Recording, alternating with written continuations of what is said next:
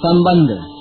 अरुंधति दर्शन न्याय के अनुसार, यानी स्थूल से क्रमशः सूक्ष्म की ओर जाने के अनुसार, भगवान ने इस अध्याय में पहले क्षर और फिर अक्षर का विवेचन करने के बाद अंत में पुरुषोत्तम का वर्णन किया।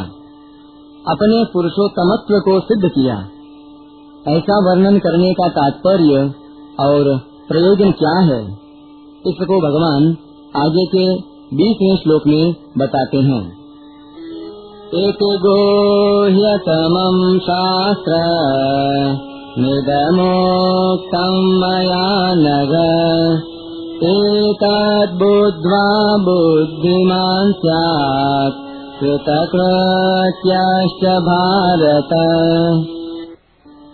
हे निष्पाप अर्जुन, इस प्रकार यह अत्यंत गोपनीय शास्त्र मेरे द्वारा कहा गया है। हे भरतवंशी अर्जुन, इसको जानकर मनुष्य ज्ञानवान तथा प्राप्त प्राप्तव्य और कृतकृत्य हो जाता है। व्याख्या अनघ। अर्जुन को निष्पाप इसलिए कहा गया है कि वे दोष दृष्टि से रहित थे, यानी असूया दोष से रहित थे। दोष दृष्टि करना पाप है। इससे अंतकरण अशुद्ध होता है। जो दोष दृष्टि से रहित होता है, वही भक्ति का पात्र होता है। गोपनीय बात दोष दृष्टि से रहित मनुष्य के सामने ही कही जाती है। नवे अध्याय के पहले श्लोक में भी भगवान ने अर्जुन को दोष दृष्टि से रहित कहते हुए ही गुह्यतम ज्ञान बताने की प्रतिज्ञा की थी। इदम तुते गुह्यतम प्रवक्ष्याम्यन सूयवे। इस पंद्रहवें अध्याय में तो नवे अध्याय से भी अधिक गोपनीय विषय बताया गया है। अतः यहाँ अनघ का तात्पर्य अनसूया मानना उचित ही है। यदि दोष दृष्टि वाले मनुष्य के सामने गोपनीय बात कह दी जाए तो उस मनुष्य पर उस बात का उल्टा असर पड़ता है। अर्थात वह उस गोपनीय बात का उल्टा अर्थ लगाकर वक्ता में भी दोष देखने लगता है कि यह आत्मश्लाघी है। दूसरों को मोहित करने के लिए कहता है, इत्यादि। इससे दोष दृष्टि वाले मनुष्य की बहुत हानि होती है। दोष दृष्टि होने में खास कारण है अभिमान। मनुष्य में जिस बात का अभिमान हो, उस बात की उसमें कमी होती है। उस कमी को वह दूसरों में देखने लगता है। अपने में अच्छाई का अभिमान होने से दूसरों में बुराई देखती है। और दूसरों में बुराई देखने से ही अपने में अच्छाई का अभिमान आता है। यदि दोष दृष्टि वाले मनुष्य के सामने भगवान अपने को सर्वोपरि पुरुषोत्तम कहें तो उसको विश्वास नहीं होगा। उल्टे वह यह सोचेगा कि भगवान आत्मश्लाघी हैं, अपने मुँह अपनी बड़ाई करने वाले हैं। निज अज्ञान राम पर धरही। भगवान के प्रति दोष दृष्टि होने से उसकी बहुत हानि होती है। इसलिए भगवान और संत जन दोष दृष्टि वाले, अश्रद्धालु मनुष्य के सामने गोपनीय बातें प्रकट नहीं करते। वास्तव में देखा जाए तो दोष दृष्टि वाले मनुष्य के सामने गोपनीय बातें, यानी रहस्य युक्त बातें मुख से निकलती ही नहीं। अर्जुन के लिए अनघ संबोधन देने में यह भाव भी हो सकता है कि इस अध्याय में भगवान ने जो परम गोपनीय प्रभाव बताया है, वह अर्जुन जैसे दोष दृष्टि से रहित सरल पुरुष के सम्मुख ही प्रकट किया जा सकता है। इति गुह्यतमम शास्त्र निदम चौदहवें अध्याय के छब्बीसवें श्लोक में अव्यभिचारिणी भक्ति की बात कहने के बाद भगवान ने पंद्रहवें अध्याय के पहले श्लोक से उन्नीसवें श्लोक तक जिस क्षर, अक्षर और पुरुषोत्तम के विषय का वर्णन किया है। उस विषय की पूर्णता और लक्ष्य का निर्देश यहाँ इसी इदम पदों से किया गया है। इस अध्याय में पहले भगवान ने क्षर और अक्षर का वर्णन करके, यानी संसार और जीवात्मा का वर्णन करके, अपना अप्रतिम प्रभाव बारहवें से पंद्रहवें श्लोक तक प्रकट किया। फिर भगवान ने यह गोपनीय बात प्रकट की कि जिसका यह सब प्रभाव है, वह क्षर से अतीत और अक्षर से उत्तम, पुरुषोत्तम मैं ही हूँ। नाटक में स्वांग धारण किए हुए मनुष्य की तरह भगवान इस पृथ्वी पर मनुष्य का स्वांग धारण करके अवतरित होते हैं और ऐसा बर्ताव करते हैं कि अज्ञानी मनुष्य उनको नहीं जान पाते। स्वांग में अपना वास्तविक परिचय नहीं दिया जाता, गुप्त रखा जाता है। परंतु भगवान ने इस अध्याय में, अठारहवें श्लोक में, अपना वास्तविक परिचय देकर अत्यंत गोपनीय बात प्रकट कर दी कि मैं ही पुरुषोत्तम हूँ। इसलिए इस अध्याय को गुह्यतम कहा गया है। शास्त्र में प्रायः संसार, जीवात्मा और परमात्मा का वर्णन आता है। इन तीनों का ही वर्णन पंद्रहवें अध्याय में हुआ है। इसलिए इस अध्याय को शास्त्र भी कहा गया है। सर्वशास्त्रमयी गीता में केवल इसी अध्याय को शास्त्र की उपाधि मिली है। इसमें पुरुषोत्तम का वर्णन मुख्य होने के कारण इस अध्याय को गुह्यतम शास्त्र कहा गया है। इस गुह्यतम शास्त्र में भगवान ने अपनी प्राप्ति के छह उपायों का वर्णन किया है। पहला उपाय, संसार को तत्व से जानना। पहला श्लोक। दूसरा उपाय, संसार से माने हुए संबंध का विच्छेद करके एक भगवान के शरण होना। चौथा श्लोक। तीसरा उपाय, अपने में स्थित परमात्मा तत्व को जानना। ग्यारहवा श्लोक। चौथा उपाय वेदाध्ययन के द्वारा तत्व को जानना। पंद्रहवा श्लोक। पांचवा उपाय। भगवान को पुरुषोत्तम जानकर सब प्रकार से उनका भजन करना। उन्नीसवा श्लोक। और छठा उपाय। संपूर्ण अध्याय के तत्व को जानना। बीसवा श्लोक। जिस अध्याय में भगवत प्राप्ति के ऐसे सुगम उपाय बताए गए हैं, उसको शास्त्र कहना उचित ही है। मया उत्तम इन पदों से भगवान यह कहते हैं कि संपूर्ण भौतिक जगत का प्रकाशक और अधिष्ठान समस्त प्राणियों के हृदय में स्थित वेदों के द्वारा जानने योग्य एवं क्षर और अक्षर से उत्तम, साक्षात मुझ पुरुषोत्तम के द्वारा ही यह गुह्यतम शास्त्र अत्यंत कृपा पूर्वक कहा गया है। मया उत्तम इन पदों से भगवान यह कहते हैं कि संपूर्ण भौतिक जगत का प्रकाशक और अधिष्ठान समस्त प्राणियों के हृदय में स्थित वेदों के द्वारा जानने योग्य एवं क्षर और अक्षर दोनों से उत्तम साक्षात मुझ पुरुषोत्तम के द्वारा ही यह गुह्यतम शास्त्र अत्यंत कृपा पूर्वक कहा गया है। अपने विषय में जैसा मैं कह सकता हूँ, वैसा कोई नहीं कह सकता, कारण कि दूसरा पहले मेरी ही कृपा शक्ति से मेरे को जानेगा। फिर वह मेरे विषय में कुछ कहेगा, जबकि मेरे में अनजान पना है ही नहीं। सोई जानई जही देहु जनाई, जानत तुम्हें तुम्हें हो जाई। तुम्हारी ही कृपा तुम्हें रघुनंदन जान ही भगत भगत उर चंदन। वास्तव में स्वयं भगवान के अतिरिक्त दूसरा कोई भी उनको पूर्ण रूप से नहीं जान सकता। छठे अध्याय के उनतालीसवें श्लोक में अर्जुन ने भगवान से कहा था कि आपके सिवाय दूसरा कोई भी मेरे संशय का छेदन नहीं कर सकता।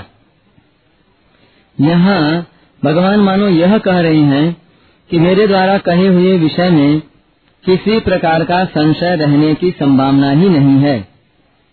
एतद बुद्धवा बुद्धिमान सियात कृतकृत्यश्च भारत। पूरे अध्याय में भगवान ने जो संसार की वास्तविकता, जीवात्मा के स्वरूप और अपने अप्रतिम प्रभाव एवं गोपनीयता का वर्णन किया है, उसका विशेष रूप से उन्नीसवें श्लोक का निर्देश यहाँ एक पद से किया गया है। इस गुह्यतम शास्त्र को जो मनुष्य तत्व से जान लेता है, वह ज्ञानवान अर्थात ज्ञात ज्ञातव्य हो जाता है। उसके लिए कुछ भी जानना शेष नहीं रहता, क्योंकि उसने जानने योग्य पुरुषोत्तम को जान लिया।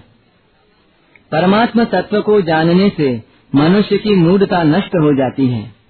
परमात्मा तत्व को जाने बिना लौकिक संपूर्ण विद्याएँ भाषाएँ, कलाएँ आदि क्यों न जान ली जाए, उनसे मूढ़ता नहीं मिटती क्योंकि लौकिक सब विद्याएँ आरंभ और समाप्त होने वाली तथा अपूर्ण हैं। जितनी लौकिक विद्याएँ हैं, सब परमात्मा से ही प्रकट होने वाली हैं। अतः वे परमात्मा को कैसे प्रकाशित कर सकती हैं? इन सब लौकिक विद्याओं से अनजान होते हुए भी जिसने परमात्मा को जान लिया है वही वास्तव में ज्ञानवान है। उन्नीसवें श्लोक में सब प्रकार से भजन करने वाले जिस मोह रहित भक्त को सर्वविद कहा गया है, उसी को यहाँ बुद्धिमान नाम से कहा गया है।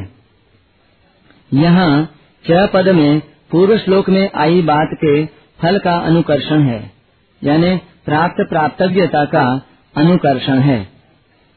पूर्व श्लोक में सर्वभाव से भगवान का भजन करने, अर्थात अव्यभिचारिणी भक्ति की बात विशेष रूप से आई है।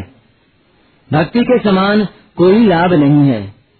लाभ की किचु हरि भगति समाना। अतः जिसने भक्ति को प्राप्त कर लिया, वह प्राप्त प्राप्तव्य हो जाता है। अर्थात उसके लिए कुछ भी पाना शेष नहीं रहता। भगवत तत्व की यह विलक्षणता है कि कर्मयोग ज्ञान योग और भक्ति योग तीनों में से किसी एक की सिद्धि से कृत कृत्यता ज्ञात ज्ञातव्यता और प्राप्त प्राप्तव्यता तीनों की प्राप्ति हो जाती है। इसलिए जो भगवत तत्व को जान लेता है, उसके लिए फिर कुछ जानना, पाना और करना शेष नहीं रहता। उसका मनुष्य जीवन सफल हो जाता है। परिशिष्ट भाव।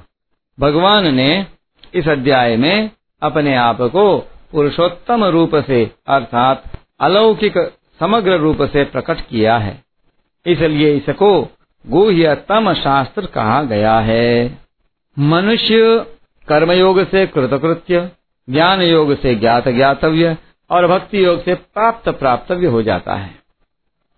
मेरे को अपने लिए कुछ नहीं करना है। ऐसा अनुभव होने से मनुष्य कृत कृत्य हो जाता है। शरीर मेरा नहीं है, शरीर पर मेरा अधिकार नहीं है, तथा शरीर से मेरा संबंध नहीं है। ऐसा अनुभव होने से मनुष्य ज्ञात ज्ञातव्य हो जाता है। मेरे को कुछ नहीं चाहिए, ऐसा अनुभव होने से मनुष्य प्राप्त प्राप्तव्य हो जाता है। इस श्लोक में आए बुद्धिमान पद में ज्ञात ज्ञातव्य होने का भाव आया है। पूर्व श्लोक में सर्वविद भजति माम सर्वभावे न भारत। पदों में प्राप्त प्राप्तव्य होने का भाव आया है। प्रस्तुत श्लोक में आए च पद से भी अनुक्त समुच्चय अर्थ प्राप्त प्राप्तव्य ले सकते हैं। लौकिक क्षर और अक्षर तो प्राप्त हैं, अतः अलौकिक परमात्मा ही प्राप्तव्य हैं। इस श्लोक से यह भाव निकलता है कि भक्त को ज्ञान योग और कर्म योग दोनों का फल प्राप्त हो जाता है। अर्थात वह ज्ञात ज्ञातव्य और कृत कृत्य भी हो जाता है। ओम तत्सदिति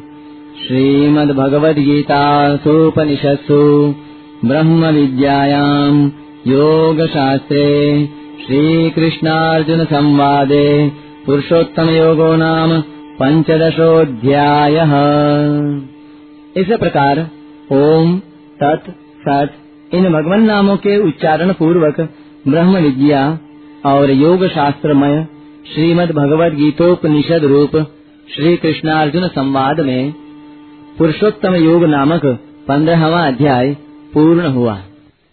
इस अध्याय में कहे हुए विषय को यथार्थ रूप से समझ लेने पर पुरुषोत्तम के साथ, यानी भगवान के साथ नित्य योग का अनुभव हो जाता है।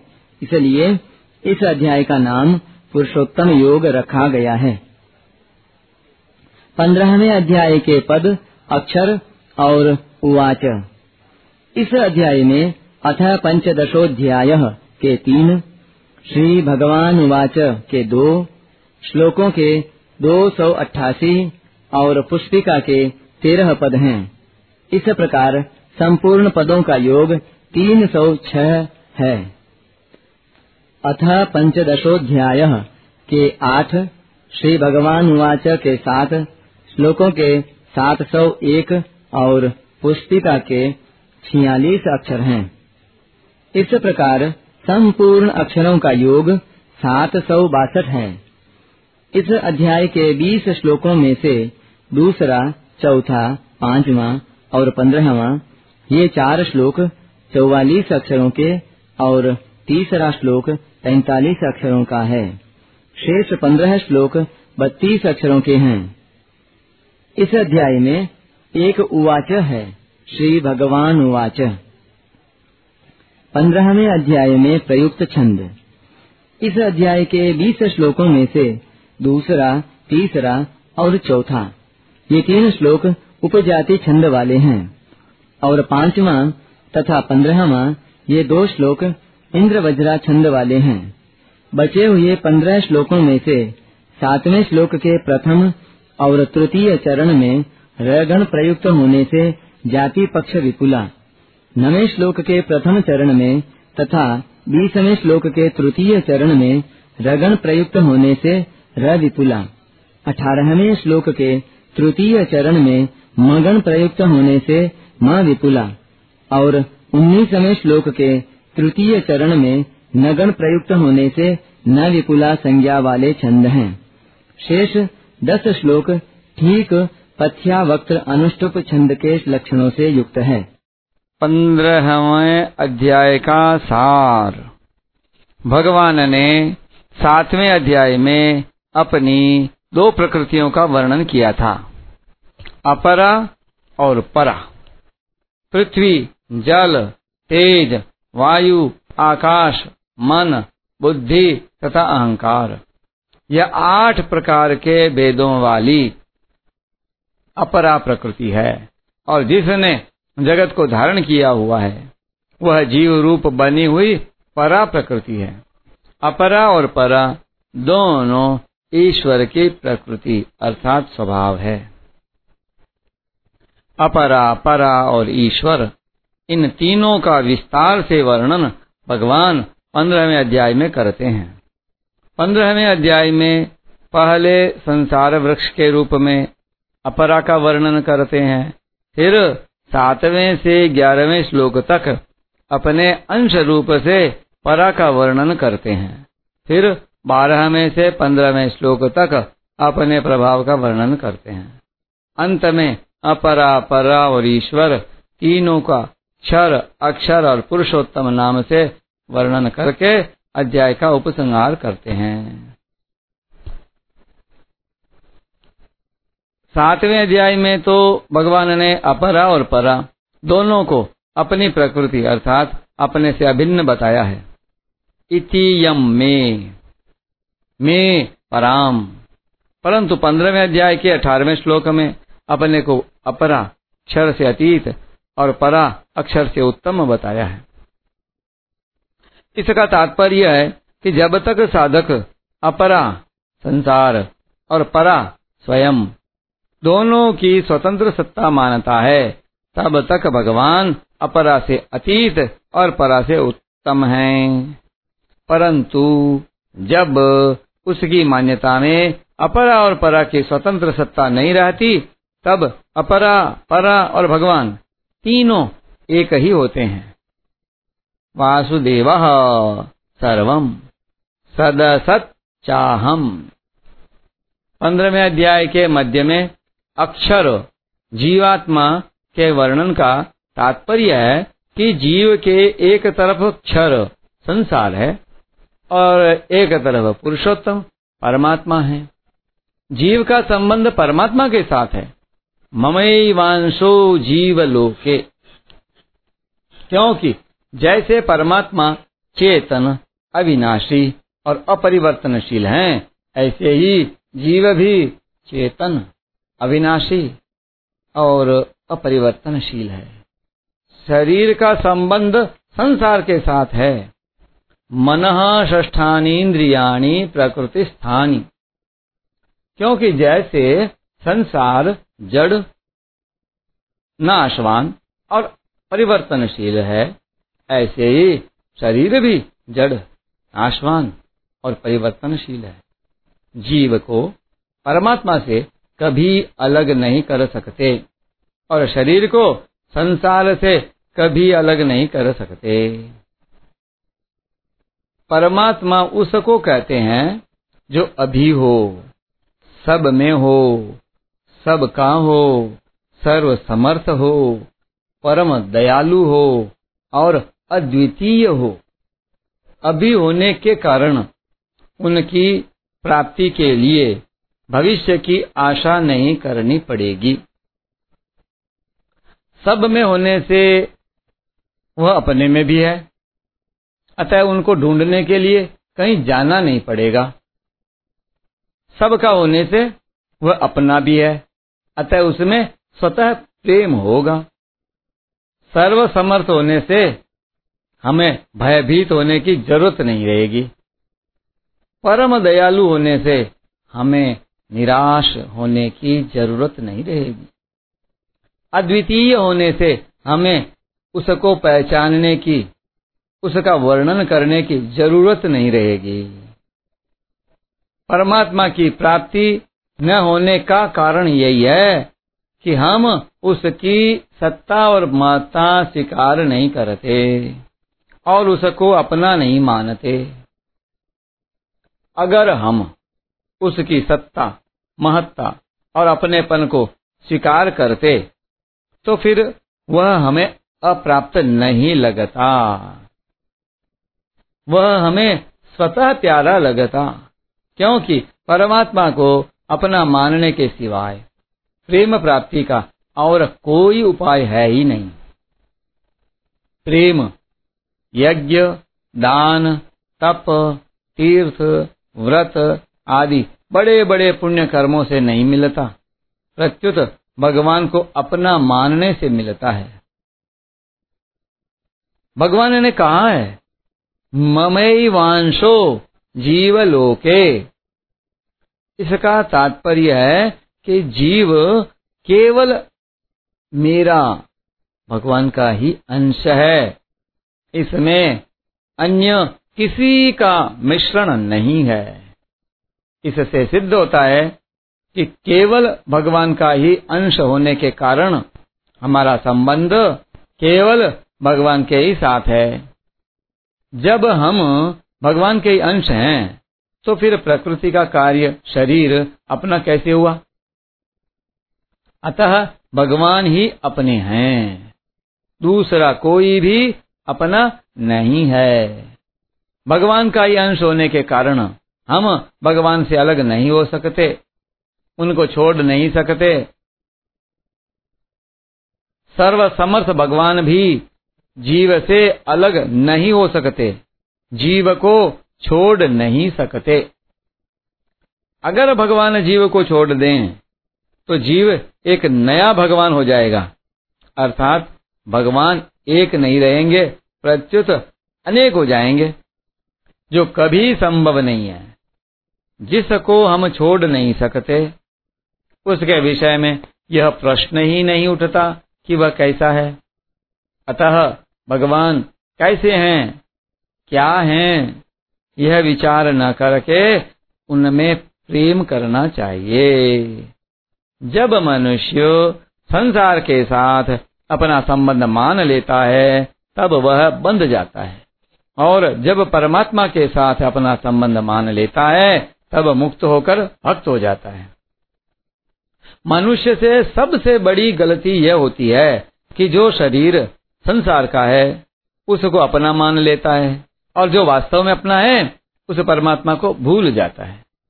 जब साधक इस सत्य को स्वीकार कर लेता है कि शरीर मेरा नहीं है और मेरे लिए भी नहीं है, तब उसके द्वारा स्वतः संसार की सेवा होती है।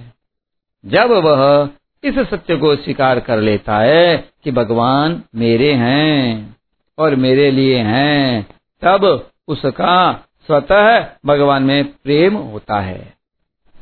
सेवा के बदले में साधक को कुछ नहीं चाहिए, क्योंकि संसार की ही वस्तु संसार को दे दी तो अपना क्या खर्च हुआ? नया उद्योग क्या हुआ? प्रेम के बदले में भी उसको कुछ नहीं चाहिए, क्योंकि जो सदा से ही अपना है, उसमें प्रेम से बढ़कर ऐसी कोई वस्तु है ही नहीं जिसकी उसको आवश्यकता हो। प्रभु मेरे लिए हैं, इसलिए अपने को उनके अर्पित करना है। उनसे कुछ लेना नहीं है। उनसे कुछ चाहने से हम उनसे अलग हो जाएँगे और अपने को देने से उनसे अभिन्न हो जाएँगे। सेवा से मुक्ति होती है और प्रेम से पराभक्ति प्राप्त होती है, मुक्ति से निरपेक्ष जीवन की और भक्ति से सरस जीवन की प्राप्ति हो जाती है।